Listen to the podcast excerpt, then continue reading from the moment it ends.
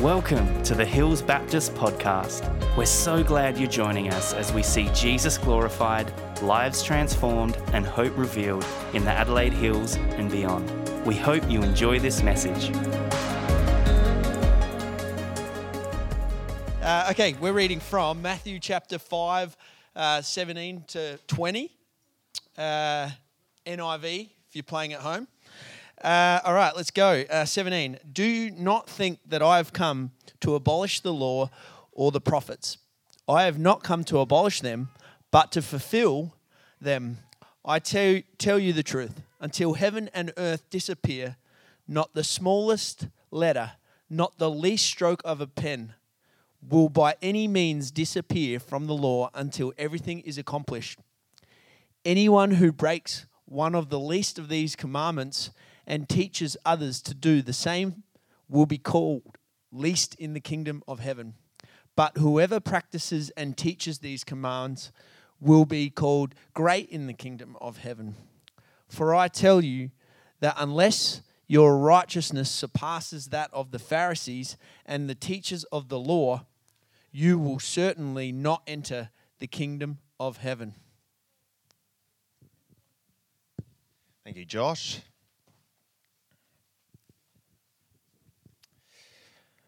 Good morning again. Good morning. Excellent. Um, I've got something to uh, share with you guys. Something, something I'm very excited about. A new uh, Bible product that we've come up with that I want to call the Nick Convenient version. So the NCV. Not the Nick version revised, which is the other one. NVR. But NCV, it's convenient. It fits in your pocket. Like, how handy is that? So you can go out and, whoa, Bible. and, uh, oh, the phone's is all, can also fit in your pocket. That's convenient. But what, what really makes this convenient is that only the books we actually read are in here.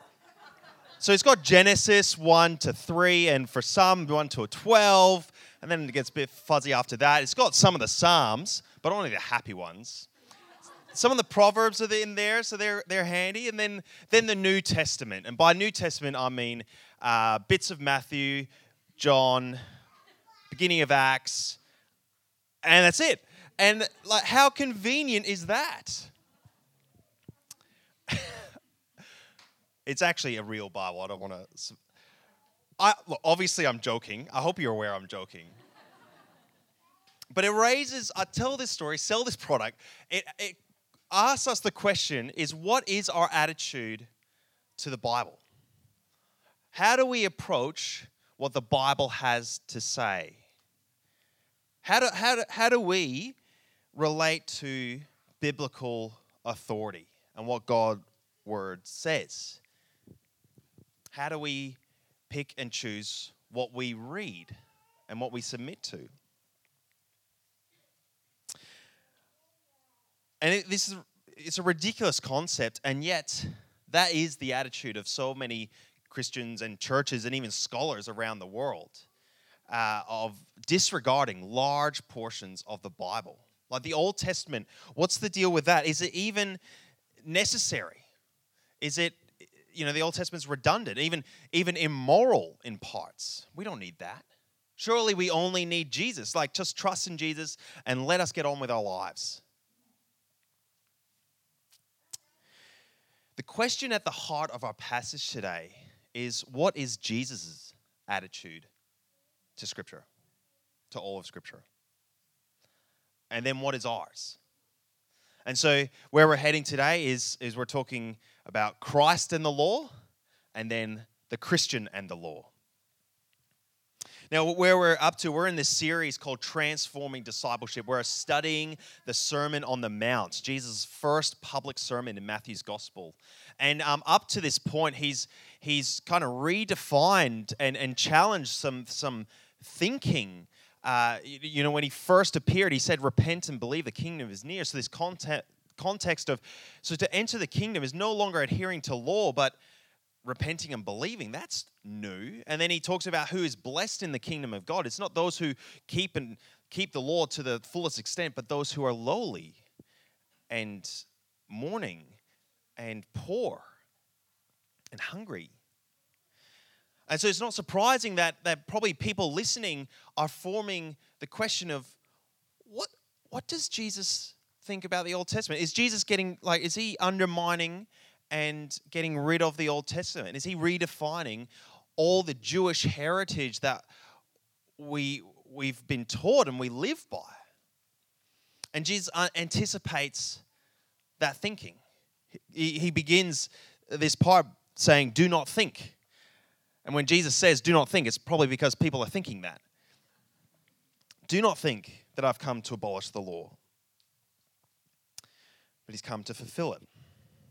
Jesus, in these, in these few short verses, uh, makes it very clear, very clear what his stance on the law and the prophets is. It makes very clear what the stance of those who've been transformed, his disciples, what that should be. So, the first thing to look at Christ and the law. Uh, when I was working at Jurlique, a skincare manufacturer, I was working in the filling and packing line. I was engineer, helping out with um, designing and, and maintaining and fixing and, and, and, training and use of equipment. And there was one um, piece of equipment, a, an inspection camera, that was a particularly problematic. And that was my project. That was my thing. And and um, and it was causing a lot of problems, like uh, rejecting all the wrong um, defects, and it it, you know the defect will come along and would reject a, a good one, and, and, all these problems. And so there was a, a stage one time I was going down. I'd, I'd taken it off the equipment, and I was tinkering on the inside and doing some programming stuff and just the normal engineering things. And one of the operators came and he said, "Oh, you're finally getting rid of that piece of machinery."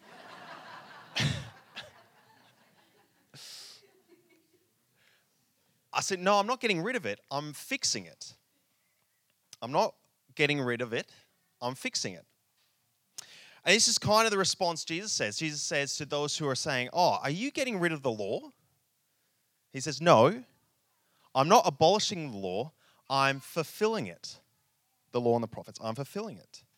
Now, just a couple of quick clarifications. What does Jesus mean by these things? The law and the prophets. Now, the law in, in Jewish thought in the, in, in the time that Jesus was around, that, was ref, that would refer to not just the law as in the Ten Commandments, but the law as, a, as in the Pentateuch, the first five books of the Bible. And the prophets doesn't necessarily uh, refer to the specific prophets and their prophecy, but it refers to the prophetic writings. And the, the Jews had uh, would refer to the former prophets and the later prophets. The former prophets being the history, so like Joshua, Judges, Ruth, Samuel, Kings, Chronicles, and all the historical books. And then, and also the later prophets are the prophets Jeremiah, Isaiah, Malachi, all of those prophetic writings. And so the law and the prophets is effectively shorthand to say the entire Old Testament. So when we read law and prophets, we think the entire Old Testament. And Jesus says, I haven't come to abolish, but I've come to fulfill. Now, what does fulfill mean? Does it mean he's come to fix it? It was broken, now he's coming to fix it? Does it mean that he's come to fulfill the prophecy? There was something prophesied and he's fulfilling it. Does it mean to satisfy the requirements? Does it mean to bring it to completion? Does it mean to teach and unpack and demonstrate the true meaning behind that? There's a lot of discussion and debate on this. And uh, in, in my reading, I um, uh, read John Stott's commentary on the Sermon on the Mount. I haven't read John Stott for a while, but um, I'm in debt to his insight. Um, uh, what, a, what a man of God and, and, and a gift to the church. But he, um, he asked the question is if, if something's being fulfilled, well, what's actually there that needs to be fulfilled? And so, what, what does the law and prophets contain?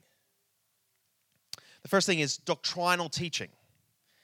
The law and the prophets, the Old Testament teaches us about God. It reveals to us God's character, what he likes, what he is like, what offends him, what pleases him.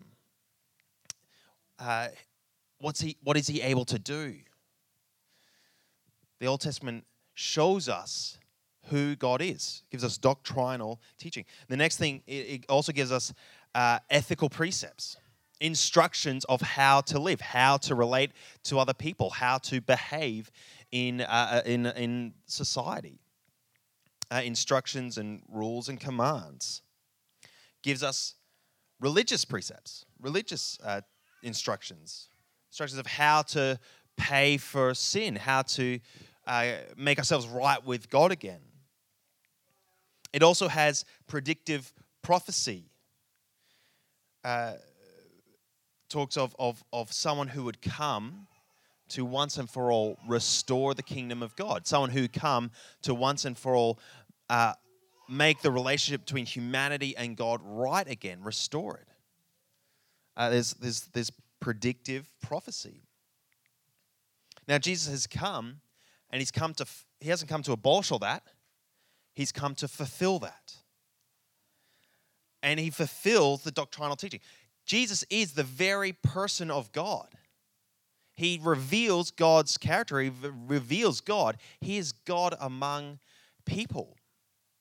He, uh, he fulfills the ethical precepts, the, he fulfills the laws and commands. Not only does he keep them, but he also uh, teaches them, and, ex- and we'll talk about this in a bit, but unpacks what it means to truly follow God's law. He fulfills the religious requirements. What, what the, in the Old Testament, what was needed to atone for sin, to make, to make um, guilt and shame go away, was sacrifice. And there was a very extensive sacrificial system in the Old Testament. And praise Jesus that he fulfills that requirement. Otherwise, church would be a whole lot messier.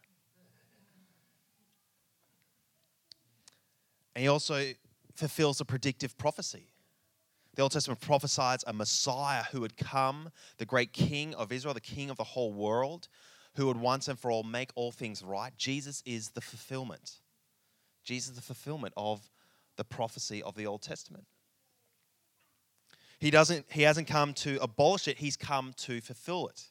And then in the very next verse in 18, he escalates uh, the, the, the agenda here.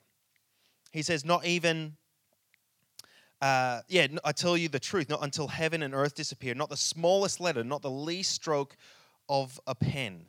In other translations, not a dot or iota. And the words he uses there refers to the smallest uh, piece of writing, like a comma or, or a full stop, the smallest bit, the dot on top of an I, the smallest bit, not even the smallest bit, would be removed from the law and the prophets until it is all accomplished that all of it is relevant and necessary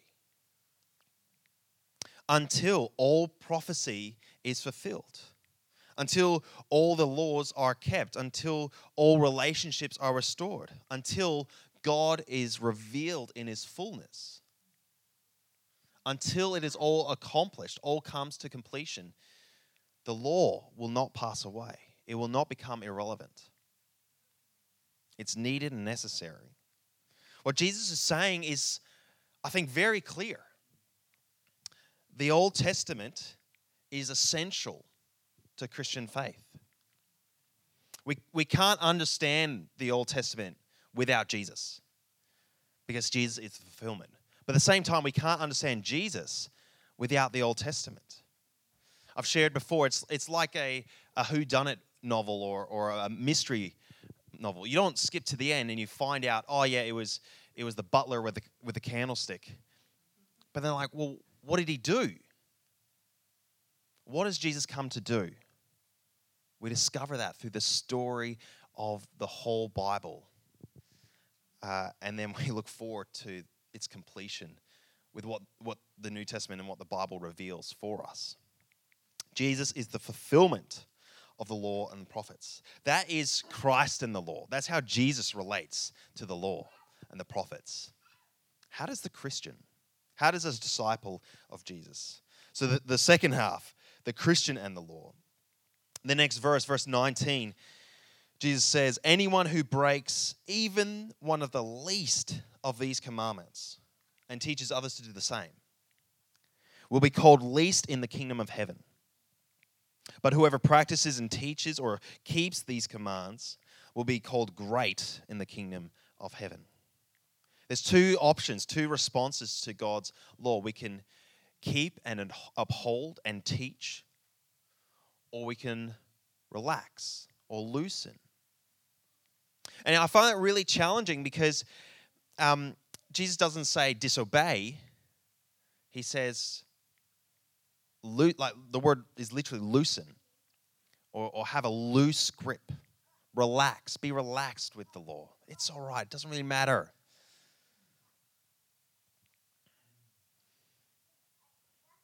It's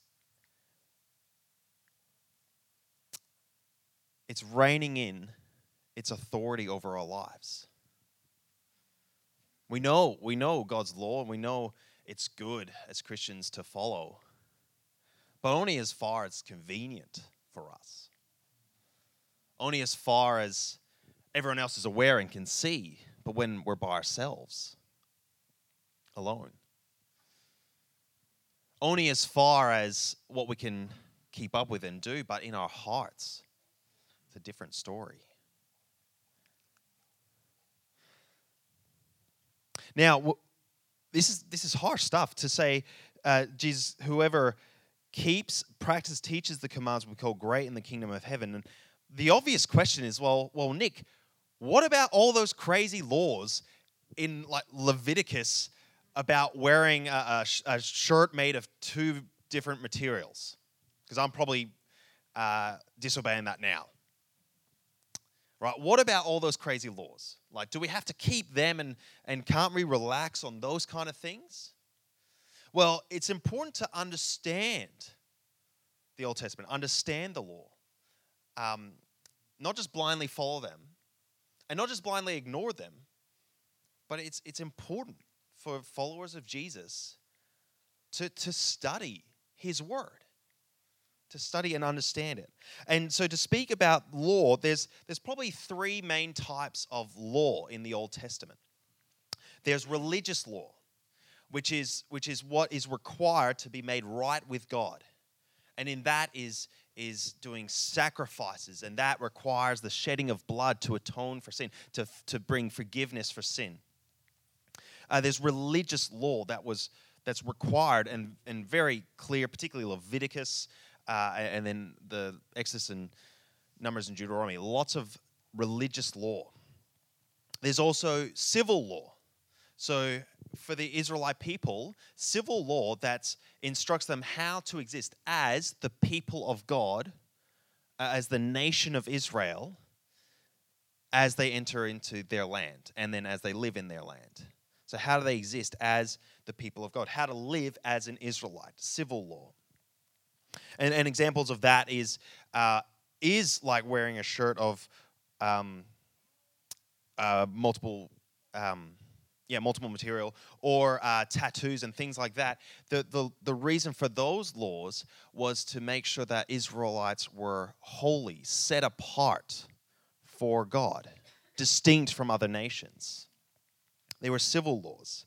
Uh, there was also moral laws laws that were inherently defining what is right and what is wrong, what is an offense to God, what is an offense to other people, and what, what, is, what is good and true and right. And probably the, the best known example of that is the Ten Commandments.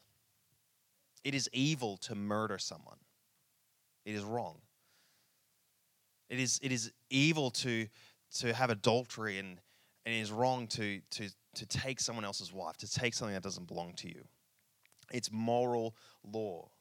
And so these three different types of law, Jesus fulfills in, in different ways. Like we, we approach and we, we understand these in different ways. Jesus fulfills the requirements of the religious law, he fulfills the requirements. And that doesn't mean that law is abolished, but that means it's fulfilled. In terms of civil law, uh, there's things we can learn. There's things we can learn about God's character and what is important to God and what it means to be the people of God. But the certain situation that we might find ourselves is different. And so the requirements might not be there, but the intent is still important and still to be uh, understood and followed. And of course, the moral law is universal, timeless what is right and wrong in the world that God has created. So, in terms of following the law, it's important to, to study and understand and to think this through. Now, in the rest of the year, uh, which will be broken up with different series, we are studying the book of Deuteronomy, like going deep, which is Deuteronomy literally means the second law. We're studying uh, the book of Deuteronomy, and hopefully, like more, we'll be able to understand this a bit better of what does it mean to follow God's law. I really look forward uh, to that series. One of the um, uh, something I say so often that the, the young adults community made me a mug is that all roads in the Bible lead back to Deuteronomy and forward to Jesus. Right? There's a quote for you that you can take uh, to your uh, Bible college lecturer when you go to Bible college. Um, but I'm really excited for uh, studying the book of Deuteronomy together. I think it's so important in understanding of the whole Bible, particularly the Old Testament, but really the whole Bible. Anyway, I shouldn't get distracted by that. We'll, we'll wait till then to preach on it. Um, but really, like, why do we have such a hard time following the law, obeying God's command, wrestling with these things? I feel we spend more time trying to justify why we shouldn't follow a law rather than asking why we should. And it comes back to the question is what is our attitude towards biblical authority? Who, who has the authority over? Is it God and His Word? Or is it us? That we get to decide what is right and wrong. What's, what's the interpretive lens that we view Scripture through? Our experience, our preferences, our situation, our challenges we're facing? Or is it the lens that this is God's word that's fulfilled in Jesus and given to us to show us how to live and how we can have life? Again, this is harsh, but again, Jesus escalates this. Not only does our, our how we relate to the law determine our position in God's kingdom. But he says in verse 20, For I tell you that unless your righteousness exceeds that of the Pharisees, surpasses that of the Pharisees and the teachers of the law, you will not enter the kingdom of God, kingdom of heaven. So, unless your righteousness is even better, even more than the Pharisees and the teachers of the law. Let me tell you about the Pharisees and the teachers of the law. They were the re- religious elite. They were the group of people in, in the first century in the, in the Jewish community that made laws upon laws upon laws so that they would follow every law to the letter. And they made extra laws on top of the laws so that they wouldn't even get close to breaking God's law.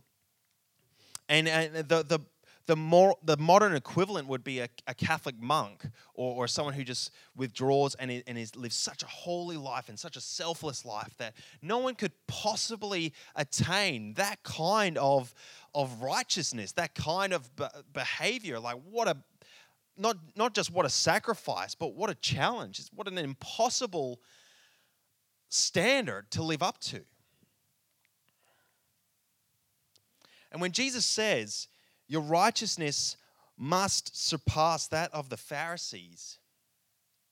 Is he talking, is he saying that our righteousness must be wider and more active? Or is he saying our righteousness should be deeper? And again, I've learning from, from John Stott. If you give me permission to dip into next week's sermon, what Jesus then moves on to is he, he unpacks the law and, and shows uh, some, you know, six different uh, laws and a, a reinterpretation or a clarification of what they're really about. And, and he, there's this formula he follows. He says, You have heard it been said, but I say to you. Interesting, he doesn't say you've read. He said you've heard it. So this is teaching that's been coming from the Pharisees and the teachers of the law. What they say is, You shall not murder. But what I say to you is even if you are angry against your brother or sister, you've, you've murdered them in your heart. Even if you say, uh, you fool, you'll be in danger of the fire of hell. So Jesus demonstrates that the adherence to the law is not so much what we do, but where, where's our heart at? He's not talking about a wider, more active righteousness. He's talking about a deeper righteousness, about our hearts. He's talking about a transformed heart. We cannot enter the kingdom of God unless we have a transformed heart, a righteousness that's greater than even the Pharisees and the teachers of the law. And this is, this is what was prophesied in the Old Testament. Jeremiah 31, verse 33 says, This is the covenant that I will make with the house of Israel after those days, declares the Lord. I will put my law within them, I will write it on their hearts. Ezekiel 36, 26 to 27 says, And I will give you a new heart, and a new spirit I will put within you. And I will remove the heart of stone from your flesh and put in a heart of flesh. And I'll put my spirit within you and cause you to walk in my commandments and be careful to obey my rules. So, what was promised throughout the prophets and throughout the Old Testament is that God would come and he would renew the hearts of his people. He would transform people so that they wouldn't be obliged to follow the law, but they would be excited to. And, and, and people, disciples of Jesus who've been transformed by his work, by his spirit, it no longer feel obliged and burdened and oppressed by the law, but we love the law because we love God and we've been made new and restored. It comes back to who is the fulfillment of Scripture? Who is the fulfillment of the law and prophets? We, you know, to enter the kingdom of God, we have to have a righteousness that surpasses even the Pharisees and the teachers of the law.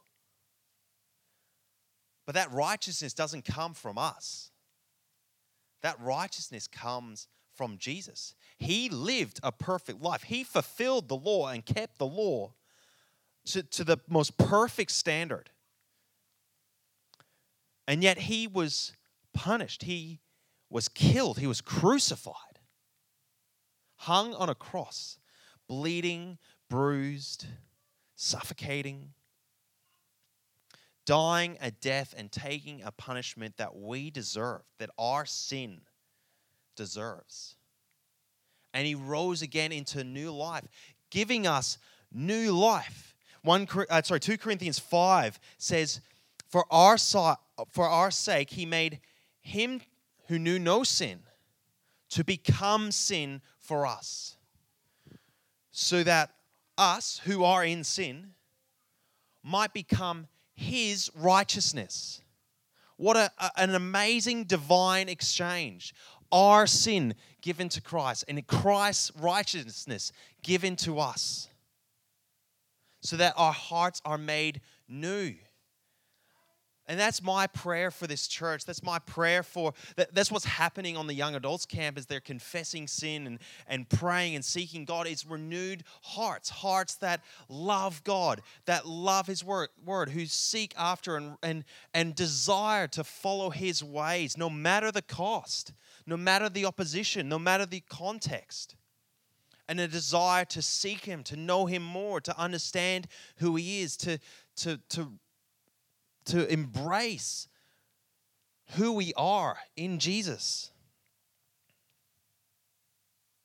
That is the great story of the Bible that we need the full picture to, to grapple with, to understand. The law and the prophets show us that we're a world that's torn apart, that's corrupt, that's broken.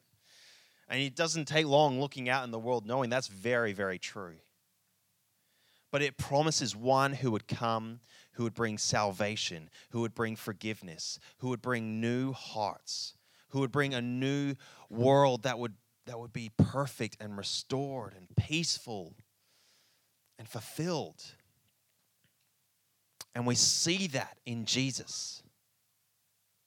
He became sin who knew no sin so that we might become his righteousness. It's in Jesus we are righteous. It's in Jesus we enter the kingdom of God. It's in Jesus we are blessed. It's in Jesus we understand all the complicated bits of the Bible. It takes a lot of work, but the, the interpretive lens we use to understand Scripture is Jesus. His teaching, His work, His identity. And that's why we have a commitment to studying God's Word, all of God's Word. We're hitting Deuteronomy. Like, I have not heard a sermon series in Deuteronomy before, and I'm really excited about it. I hope you are too. yeah, come on. but we have a commitment to that. Commitment to studying in small groups, studying for ourselves. And the heart, the heart of the message today is we've heard Jesus's uh, approach to the law. What's our approach to Scripture? Do, do we just want a convenient Bible that suits our needs, or do we actually want the Word of God to have authority over our lives, to lead us into righteousness, to lead us in the ways that God has for us, to show us His salvation? Let's pray together and we'll continue worshiping. Heavenly Father, we thank you so much for your word, for all of the Bible, for the law and the prophets and the writings, and for the New Testament, the Gospels, the, the uh, Acts and the historical books, and the letters, the Apocalypse, apocalyptic writing. Lord, we thank you for every letter, every dot, every stroke. We thank you for the work of Bible translators that actually have made it accessible to us, that we can read the Bible in our own language and understand it. And Lord, we thank you so much for Jesus. Not only uh, as Jesus uh, fulfilled the scriptures in its fullest, but he's also allowed us to understand it. That we have the Holy Spirit that teaches us and reminds us and directs us and reveals to us your truth through your word. And Lord, we pray that, that we as a church would have a commitment to the biblical authority of Scripture, that we would not uh, uh, step over it or decide for ourselves what is right and wrong and what to take and what to leave out, but we would submit ourselves to you and to your word. And Lord, as we do that, we pray you would transform us, transform our hearts for where we struggle to keep your law, whether by choice or not. Lord, transform our hearts. Give us a desire for you. Give us a desire for your word, for following in your ways. Give us a desire for your spirit to be transforming us. Give us a desire for, for conviction of sin that we might be forgiven and restored and renewed. Thank you, Lord Jesus, for all you have done for fulfilling the requirements of the law so that we don't have to, because God, there is no way that we could. Thank you, Lord Jesus. We praise you, we worship you, and we pray all this in Jesus' name. Amen. Thanks for listening to the Hills Baptist podcast. If you'd like to partner with us in developing and equipping passionate disciples who love God, love people, and boldly share the gospel, you can do that at hillsbaptist.com forward slash giving. We pray this message has empowered you to live and love more like Jesus. Have an amazing day.